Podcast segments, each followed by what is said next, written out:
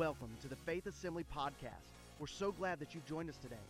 It is our desire at Faith to help you connect, grow, and go in your walk with God. We hope you're encouraged by this message from Pastor Steve. If you have your Bible with you, would you go ahead and begin to turn with me to Luke chapter 10? And then, holding a place in Luke chapter 10, also find a spot in John's Gospel, the fourth chapter. John's Gospel, the fourth chapter. For the last several weeks, we have been engaged in a series of messages entitled Connect, Grow, and Go. And during that time, we have explained to you that that is the model for ministry here at Faith Assembly Church. That is the why associated with the what that we do. We're, we're aiming to connect people to an active faith in Jesus Christ and to his body. We're aiming to disciple people and, and help them to grow in the things of the Lord and help them to grow in their understanding of who they are in Christ and who Christ is and what's available to them as a believer.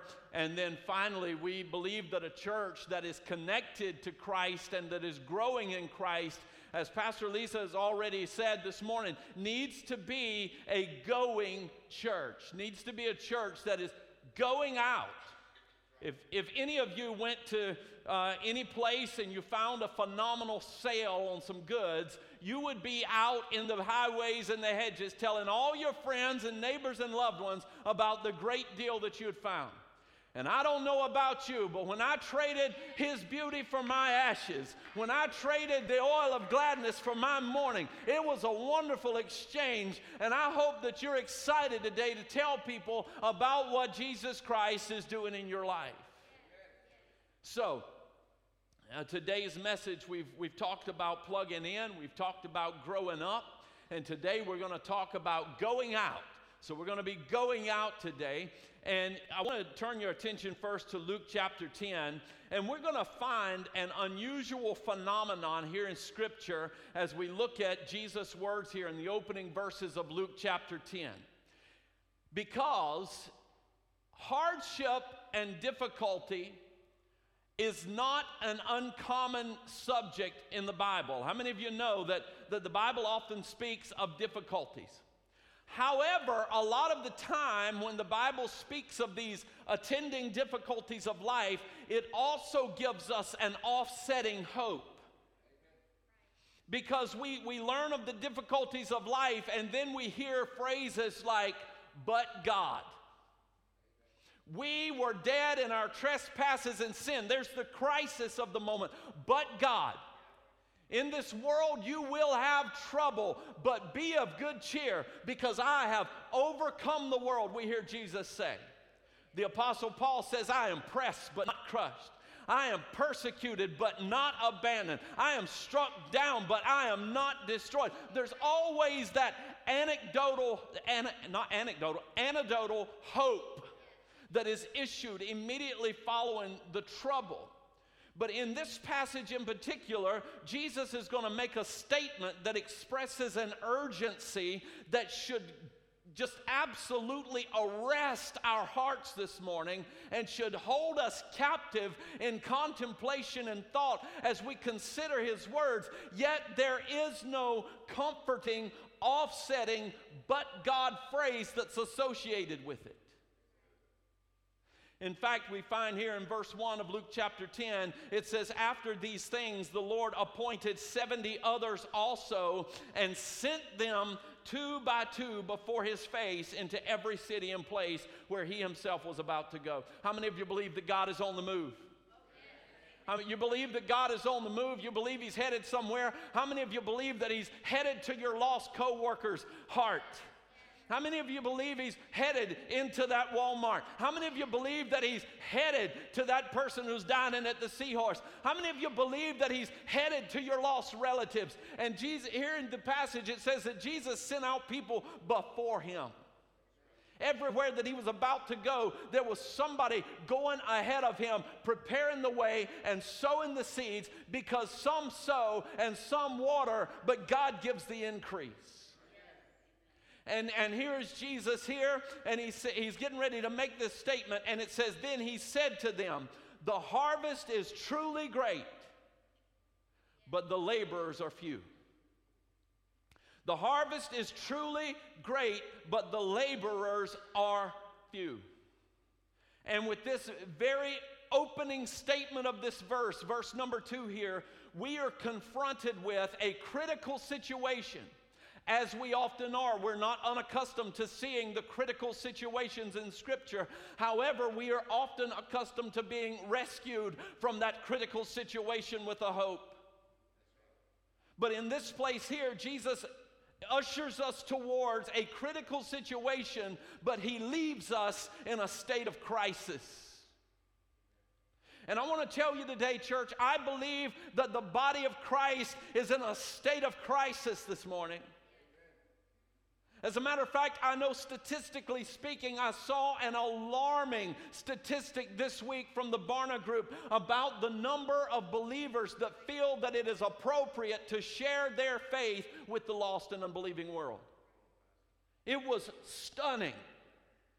It was stunning to know that nearly half of self professing Christians think that it is wrong to tell others about the life that they have found in Christ Jesus.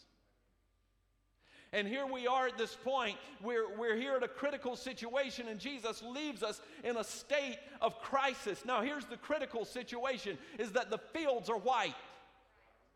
And, and you've, you probably never considered this because I, I watch responses, and, and having been to church all my life, I can tell you that, that this, when, when we hear Jesus say that the, that the fields, the harvest fields are ready, we don't often get a sense of crisis there.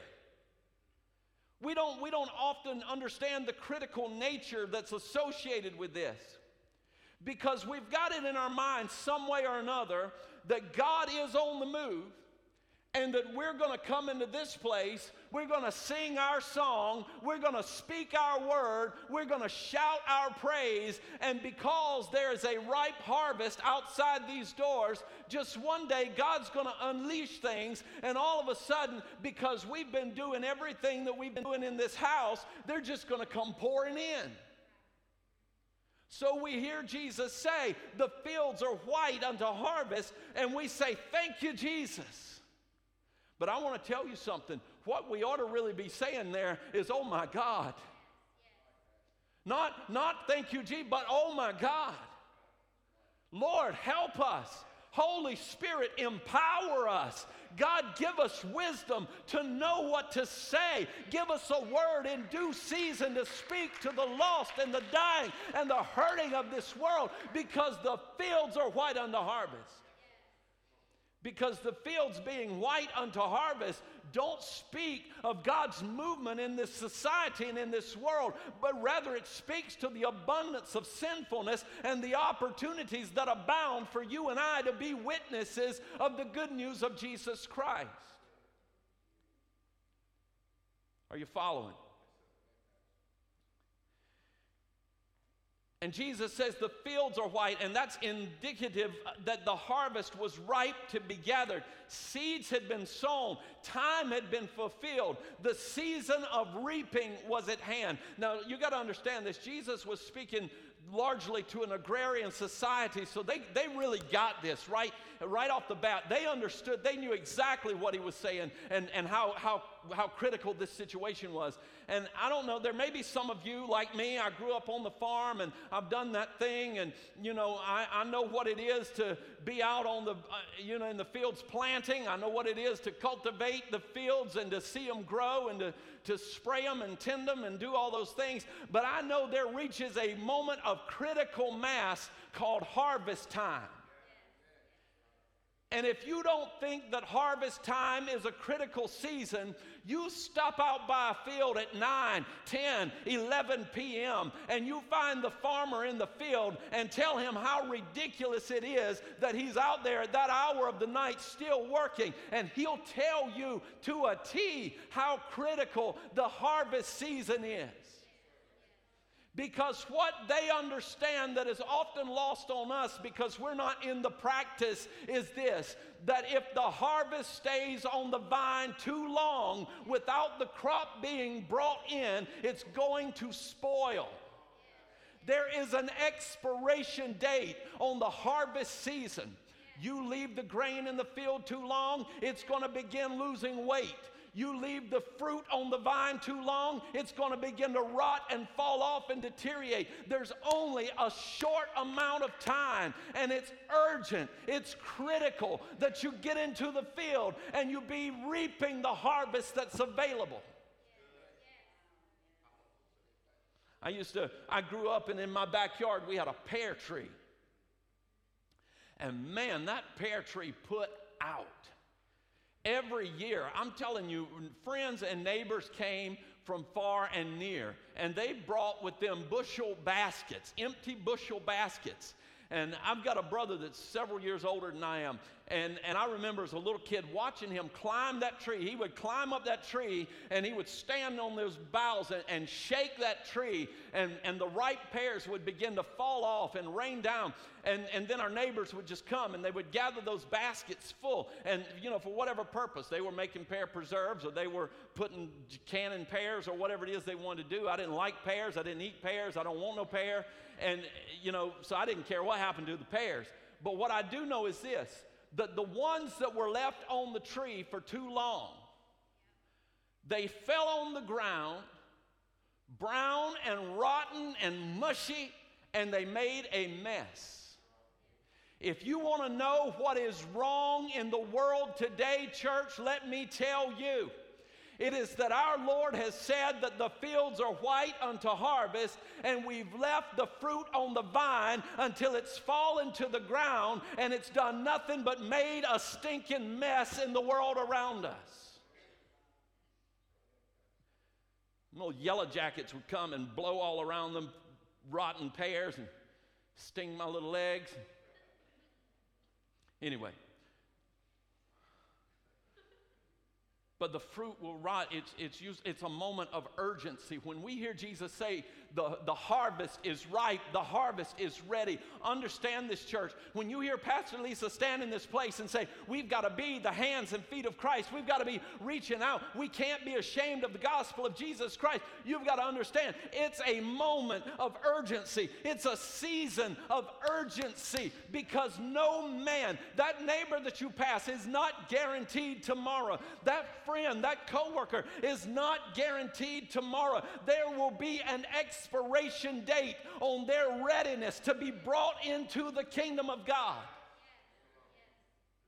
It's a crisis, you understand. It's a, it's a critical time, it's a critical moment. And then I, we're going to move from critical to crisis, and here it is.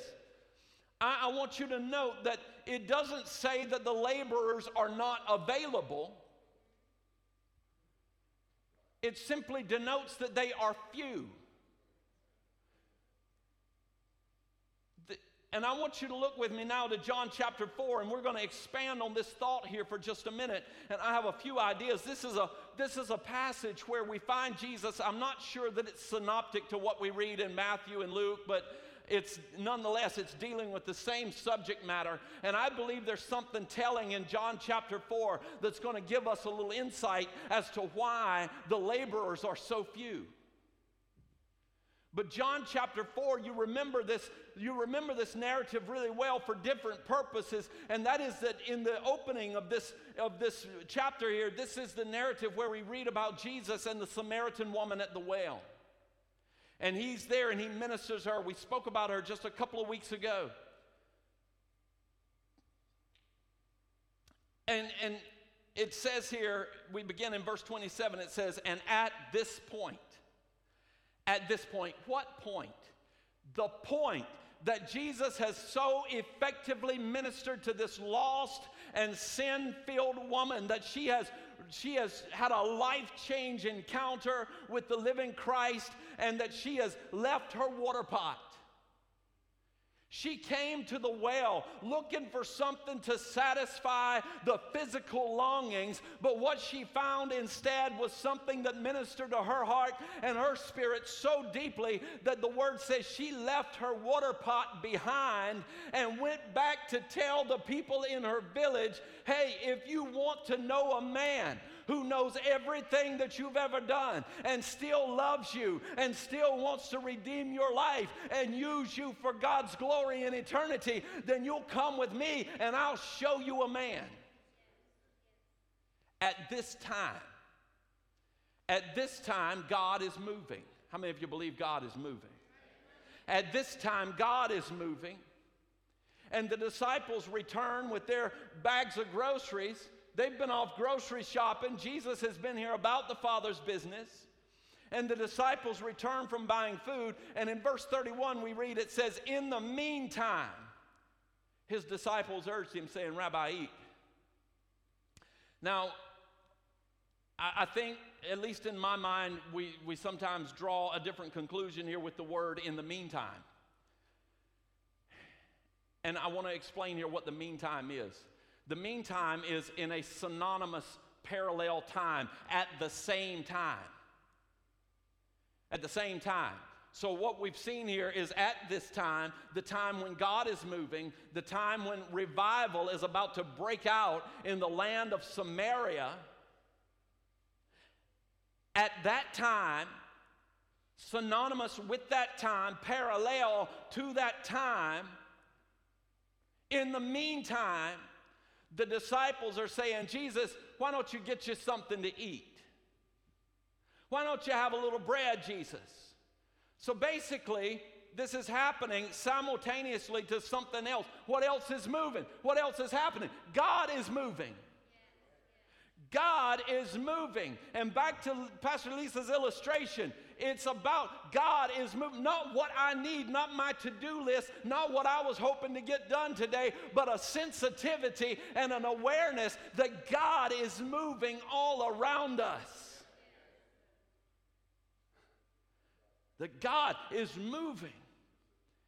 And the disciples are here. God is moving, revival is stirring, and the disciples are saying, urging Jesus to eat.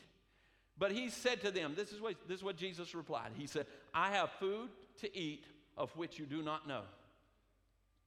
And these disciples are so spiritually inept, so blind to what's going on, so undiscerning. That, that their, their thought is, Lord, who in the world done brought Jesus a sandwich out here by the well in Samaria? Who's, who's brought him food? Because certainly, in order for Jesus to say, I have food that you, it means that he's already eaten. I want to tell you something. This, this, this statement is not to say that Jesus didn't need to eat, nor is it to say that he wasn't hungry at the time. And I'm telling you, church, I know there are physical aspects of your life that need to be tended to. I get it. I'm human. I need to eat. I love to eat. But it illustrates for us that my purpose and your purpose is so much greater than satisfying the desires of our flesh only. And Jesus said to them, My food is to do the will of Him who sent me and to finish His work. Church, there's something so much more satisfying than just meeting the needs of what I want and what I think and what I, what I desire. It's to do the will of God. And Jesus said, if we would seek first the kingdom of God and his righteousness, then all these other things would be added to us. As a matter of fact, if we'd spend enough time seeking the kingdom of God, we'd probably find out that the majority of the things we want are just frivolous to begin with, and we would quit wasting our time, spinning our wheels, living anxious, burned out, stressed out lives because we'd understand we didn't need that anyway. But the laborers were not unavailable, they were just few. And it's not that they were unavailable, it's that they were unfocused. Because note this when Jesus says here to his disciples, the fields are white unto harvest, but the laborers are few. Understand this. He has gathered around him a group of people who are actively engaged in an evangelistic crusade. They are doing the proverbial work of the church. Yet they are woefully unaware of how God is moving and how God is stirring right there in their midst. And I've got to tell you this church is filled week after week, not this one necessarily, but across this land with people who come in and go out who are hung in the rigors of religion. They're hung in a habit, they're hung in a cycle, and they are coming in and going out in the name of Christ, but they are completely undiscerning as to God's presence in their midst and what He wants to do in them and what He wants to do through them because they're not focused. Oh, no, no, no. They're, not focused on the spiritual things. You let somebody change the color of the carpet, you let them move some of the furniture around, then all of a sudden you find out where the focus is. They're focused on the natural, they're focused on the temporal, they're focused on the things that satisfy me and stroke my wants and stroke my desires. But if you tell them that God's moving, come on out to the prayer service, they don't care. It's not that the laborers are unavailable, it's that the laborers are unfocused. The disciples are there. They're engaged in active ministry. They're going through the motions. And that's why it's so important Faith Force, if you're here, if you serve in any capacity at this church, we love you. We appreciate everything that you do. But you understand this we don't have any frivolous motions for you to go through week after week. Our anticipation is that you come to this place prayed up and available for God to use you and move through your life because we believe there's a spiritual assignment attached to the activity in which you're engaged. That God wants to use you that you need to come into this place and yield yourself as a willing and available laborer to go out into the community, whatever it is, whatever it looks like, to do the work of Him who has sent us out. So we always need to retain that focus on what we're really doing here. John 4:35 Jesus says, "Do not say there are still 4 months and then comes the harvest." Behold, I say to you, lift up your eyes. Fix your focus. Just, just, take, just take a minute to say, God, help me see what you're doing around me. I mean, here's, here's, here's this city that's on the brink of revival. This woman has been miraculously transformed. Her life has been changed, and she's gone back and she's done the very thing that Jesus commissioned the church to do to go into all the world, to make disciples, to preach the gospel, to compel them to come in. All of those things are associated with the church. That is the directive from God to the church and she's engaged in it actively. And here stand Jesus' disciples saying, Well, the Samaritan looks like he's got it under control. Let's have some bread. The missionaries that we sponsor around the world, they've got it under control. Let's have a potluck. Let's share some bread. Let's take care of the things that, that we, we want to take care of that are near to our hearts. Let's, let's do those things. Let's, I tell you what, let's have a missionary in. Let's applaud ourselves on the money we've given and let's just send them out and we'll just, we'll just take care of the things we need. Jesus says, Lift up your eyes and look at the fields.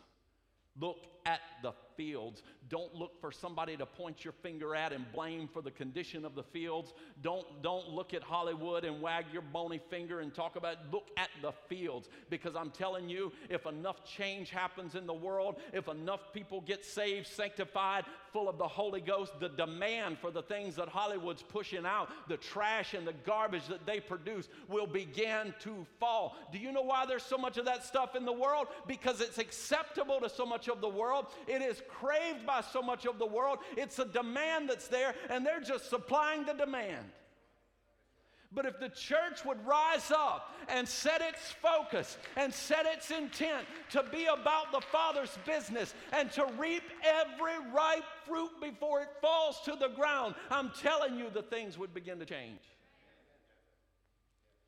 Jesus says, pay attention because lost souls are hanging in the balance. There, there's a season for harvest and then it's gone. There must be an urgency. Get your eyes off the temporal things of the world. Get in touch with what God is doing and wants to do. Lift up your eyes. Lift up your eyes.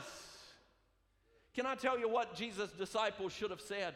They should have come back from their grocery haul and, would, you know, well, Pastor, they didn't have plastic bags there. I know that, but let's just modernize it for just a minute, okay? They should have come back in with their grocery bags in hand, surveyed what was going on around them, dropped their grocery bags to the ground, and said, Jesus, I see that something's going on here. I sense, I perceive in my spirit that the Holy Ghost is moving and stirring in this moment. And yes, I'm hungry. Yes, I need something to eat. But more importantly, these people need to know Jesus. Lord, how are you going to use me right now? How are you going to work through me? How are you going to guide and direct my life to affect change in this situation? Here am I, Lord, send me. How can we encourage this? Oh, Lord, somebody ought to praise you. Here's where the praise break ought to come in right here. But no, what, what did they say? What did they say? Oh, oh, church is over now. Okay, church is over. We're done with that for the week. Did you hear the political speech this week? Did you, did you know what's going on in the sports world this week? did you see the latest movie? What did you think about that? Did you see the thing on Instagram? Oh, this is getting quiet in here. Jesus says to them, No, no, no, no. Lift up your eyes. You, you know all that stuff you're seeing on CNN Fox News and all of but you know what? It's a distraction. It's a distraction to the body of Christ to get you all angst up and in your feels and take your focus off what really matters. And you're just sitting around gritting your teeth and grinding your nerves and, and, and grating all of your sanity on that garbage week in and week out and week in and week out. And there are people perishing in this world around us, and we never open our mouth and utter the goodness of God. All we do is complain about the state of situations everywhere we can. At work with the lost coworkers, at, at home with the lost family members, on Facebook, wherever we can put it. We just blah, blah, blah, blah. That was not in my notes, by the way. But Jesus says, Lift up your eyes. See the urgency of the hour. See the souls that are perishing and understand the need not only for an evangelist, but to be an evangelist. Now we're going to return back to Luke chapter 10. And Jesus says, the harvest is truly great, but the laborers are few. That's the, that's the critical situation and the crisis that's right there. The crisis is that the laborers are few. Why? Because it's critical that we get the harvest in before it spoils. But the laborers are few. Let me tell you, I know what it is. I know what it is to drive miles and miles and miles and say, Are you available to work today? Well, no, I'm not. It's too hot. I don't feel like it today. No, go pass on. And to look for laborers to go in the field and get the harvest and bring it in before it's too late. And, and here we are, we return to Luke chapter 10, and Jesus says, Therefore, why? Because there's a critical situation and a state of crisis. Therefore, pray the Lord of the harvest to send out laborers into his harvest. Pray. Pray. Therefore, because there's a critical situation. Church, I want to tell you something today. There is not a space in the time at hand when the altars of the church ought to be dry from the tears of weeping for those that are lost, mourning and intercession that God would send revival.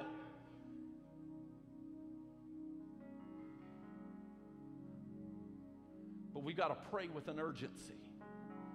Pray with an urgency and pray. Pray not only with an urgency, though, because that's not it. We've also got to pray with a willingness. Because sometimes we, we pray and we believe like prayer is the end all.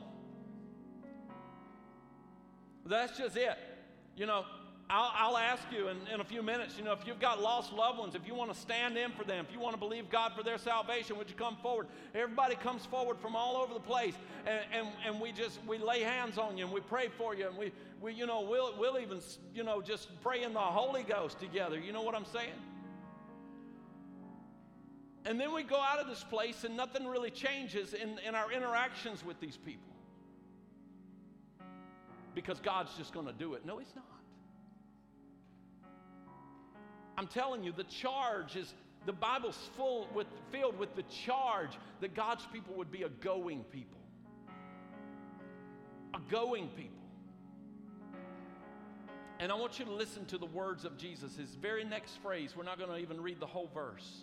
Well, actually, we will get to it, but Jesus says, therefore, and I, I don't like the division of this verse. It's, it's okay because understand this the, the numbers in the Bible, the chapters and the verses, those were all put there as an editorial work. That's not divinely inspired.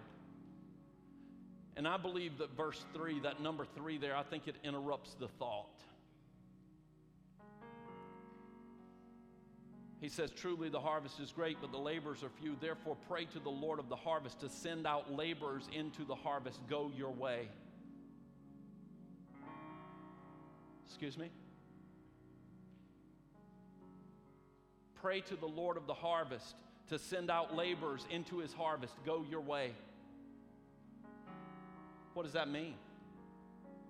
That means as I pray and I seek God for the salvation of the lost, that I'm to do so not only with a sense of urgency, not only with, with tears and weeping and, and intercession, but I'm also to pray with a spirit of willingness and a spirit that is aware and focused on what God wants to do, not only for me, not only in me, but also through me, that others might know and be blessed. As I'm out in the world saying, Oh, taste and see that the Lord is good. I have been young and now I'm old, but I've never seen the righteous forsaken, nor God's seed begging bread. Come on, somebody, and come and see a man.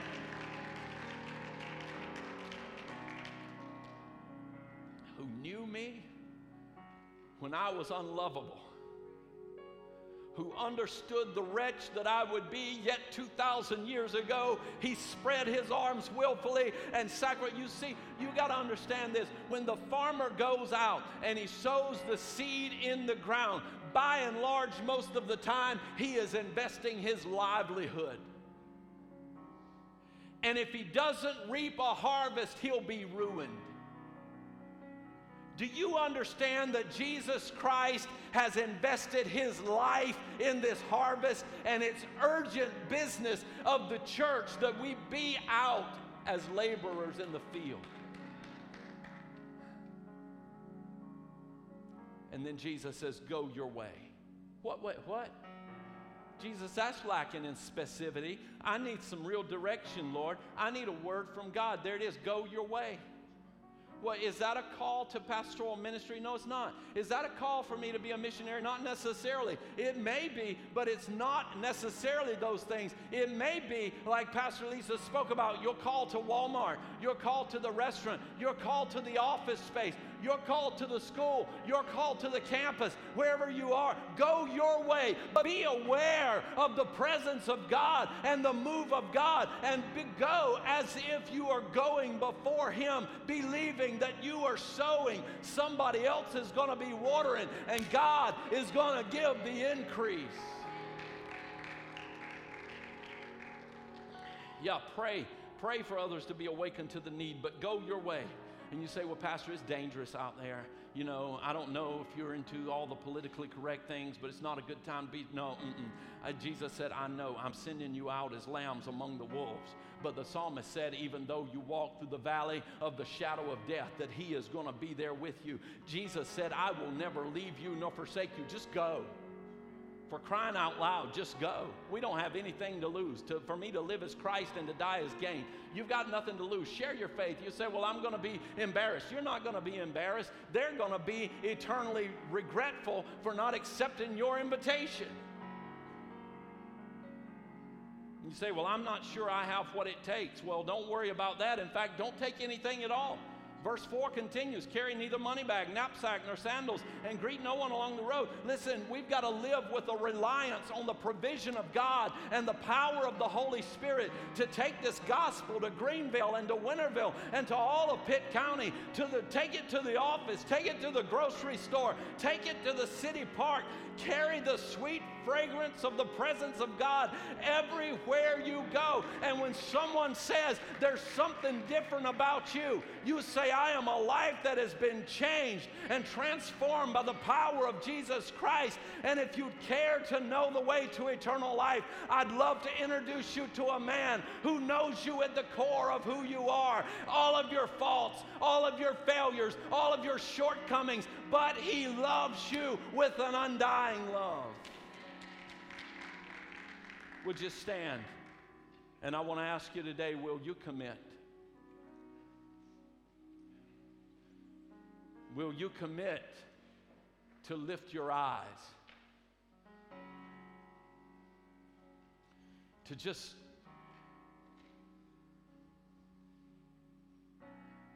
live a life that compels you to an altar of sacrifice whereupon you cast your being and say, Lord, I'm here to present my body a living sacrifice, holy and acceptable unto you. Lord, realign my pursuits. Realign my passions, Lord, until the, the very heartbeat that I have is matched and meshed to the heartbeat that you have. And God, stir me and move in my life till I can see the fruit on the vine. And I care that they hang there in peril without being brought into the safety, the shelter of the storehouse? Will you commit to prayer? To pray urgently, but not only urgently, but also willfully. And will you commit to being available?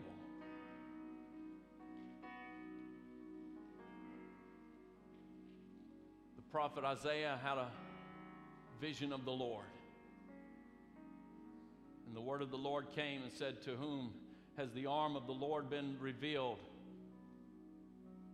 Who's going to speak for us? Who's going to share our message? And finally, we come to that great moment when the prophet Isaiah says, Here am I, Lord send me. Very simply, this morning, I want to offer a couple opportunities. Opportunity number one is this that if you are in this place today and you don't know Jesus Christ as your personal Savior, I want to meet you right here at the front of this altar. You can, you can wave at me, you can flag me down, you can grab me by the shirt sleeve, whatever you need to do. But let's settle the old account today. And you can leave this place knowing that eternity is sure through the finished work of Calvary and the blood applied to your life. We hope you enjoyed this inspirational message today. If you would like more information about Faith Assembly, please visit us on the web at faith-assembly.org. Thanks again for joining us, and we hope you have a blessed day.